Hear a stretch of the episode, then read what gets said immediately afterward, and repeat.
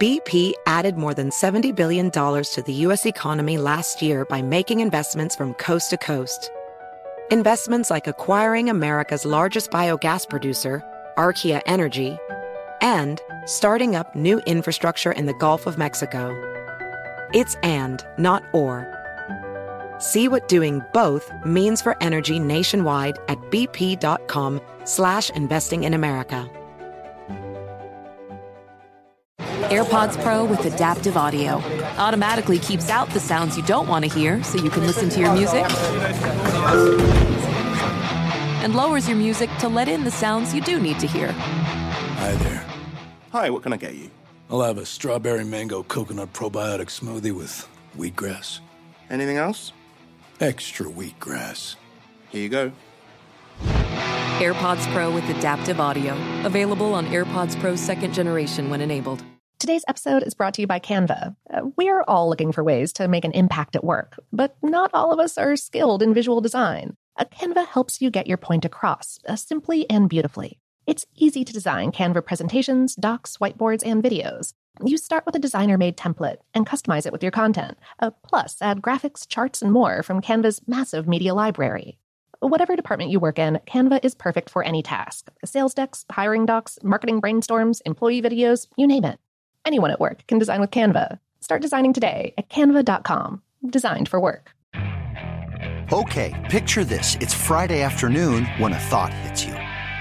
I can spend another weekend doing the same old whatever, or I can hop into my all new Hyundai Santa Fe and hit the road. With available HTRAC, all wheel drive, and three row seating, my whole family can head deep into the wild. Conquer the weekend in the all new Hyundai Santa Fe. Visit HyundaiUSA.com or call 562 for more details. Hyundai, there's joy in every journey. 2024 Santa Fe available early 2024.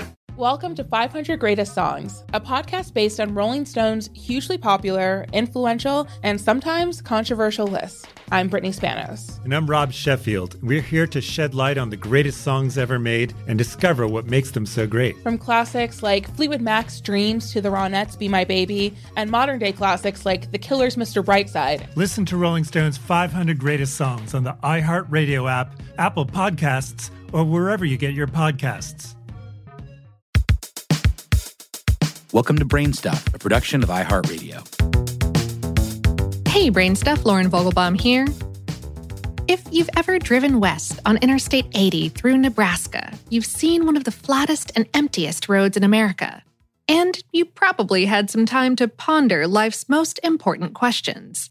For example, why is the highway called I 80 anyway? And why do different interstate names contain one or two or three digits? Well, buckle up because you're about to learn about the codes behind the U.S. interstate naming system. But for starters, let's talk about how the interstate highway system began. The formal name for these roadways is the Dwight D. Eisenhower National System of Interstate and Defense Highways, and the project was approved by Congress through the Federal Aid Highway Act of 1956. That authorized the construction of about 41,000 miles or 66,000 kilometers of highways stretching across the country from east to west and north to south.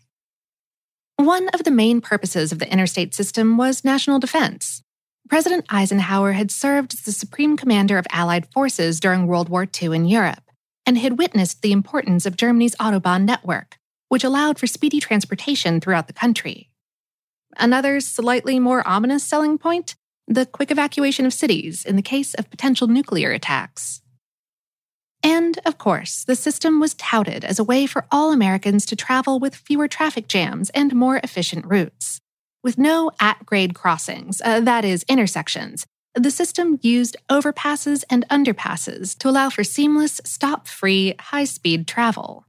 There are now 46,876 miles, or 75,439 kilometers of roadway within the interstate designation. Construction began in 1956 in Missouri on what's now named I 70, but the system as a whole wasn't completed until 1992 when crews finished a devilishly difficult stretch in Glenwood Canyon, Colorado. There, you'll find 40 bridges and viaducts on a single 12 mile or 19 kilometer stretch.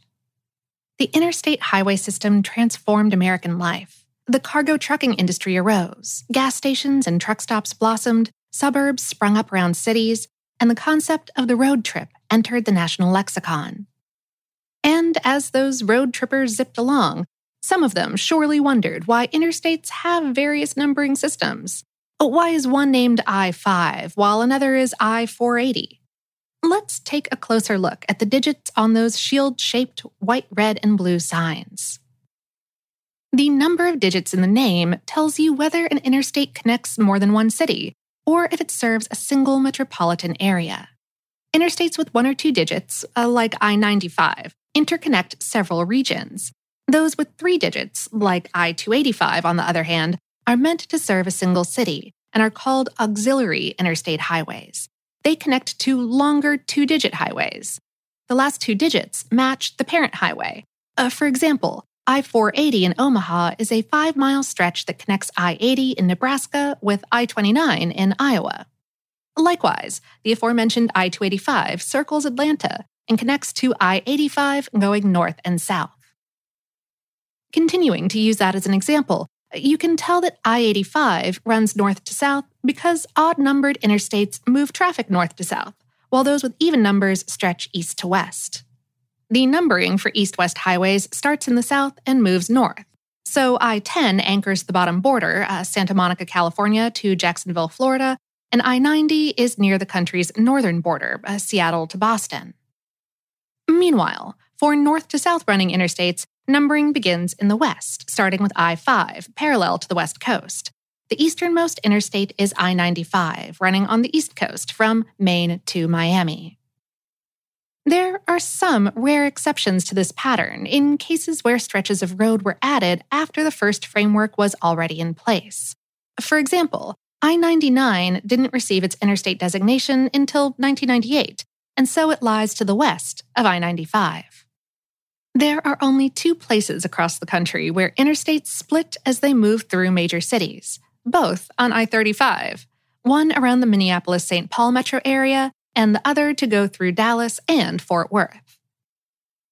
Meanwhile, the first digit of a three digit interstate tips you off to its purpose. Connectors or spurs that only intersect one time mostly receive odd numbered first digits. Even numbered first digits, however, tend to be bypasses and loops that intersect with their parent interstate in two locations. The names of major interstates are never repeated, they're always unique. However, some lesser stretches do use the same two digit numbers. For example, both New York and North Carolina have an I 87. There are also I 76s in both Colorado and Pennsylvania. Three digit interstates, however, can be used as often as necessary throughout the country, although they can't be repeated in a single state. But this numerical interstate system can get even messier. For instance, in San Francisco, there's I 238, even though there's no I 38 for it to connect to. Instead, it's an artery between I 880 and I 580. But because California already had so many roads, the more appropriate digits were already in use with other roadways. And there are other exceptions too. Alaska, Hawaii, and Puerto Rico all have interstates, even though these roads don't connect to other states. They have special lettered designations. Alaska has A1 through A4, Hawaii and H1 through H3, and Puerto Rico PR1 and PR2. And state highway naming convention differs a bit from the interstates. These roadways, which are denoted by black and white signs with badge symbols, use the same system of odd numbers for north south routes and even numbers for east west routes. However, the number system is flip flopped.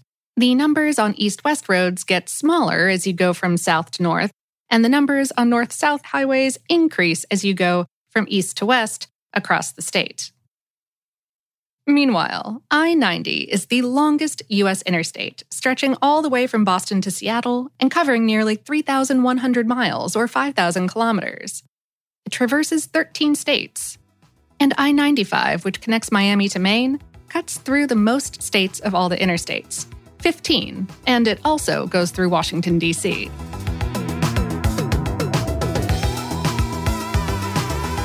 Today's episode was written by Nathan Chandler and produced by Tyler Klang. For more on this and lots of other numerous topics, visit howstuffworks.com. Brainstuff is production of iHeartRadio. For more podcasts from iHeartRadio, visit the iHeartRadio app. Apple Podcasts, or wherever you listen to your favorite shows.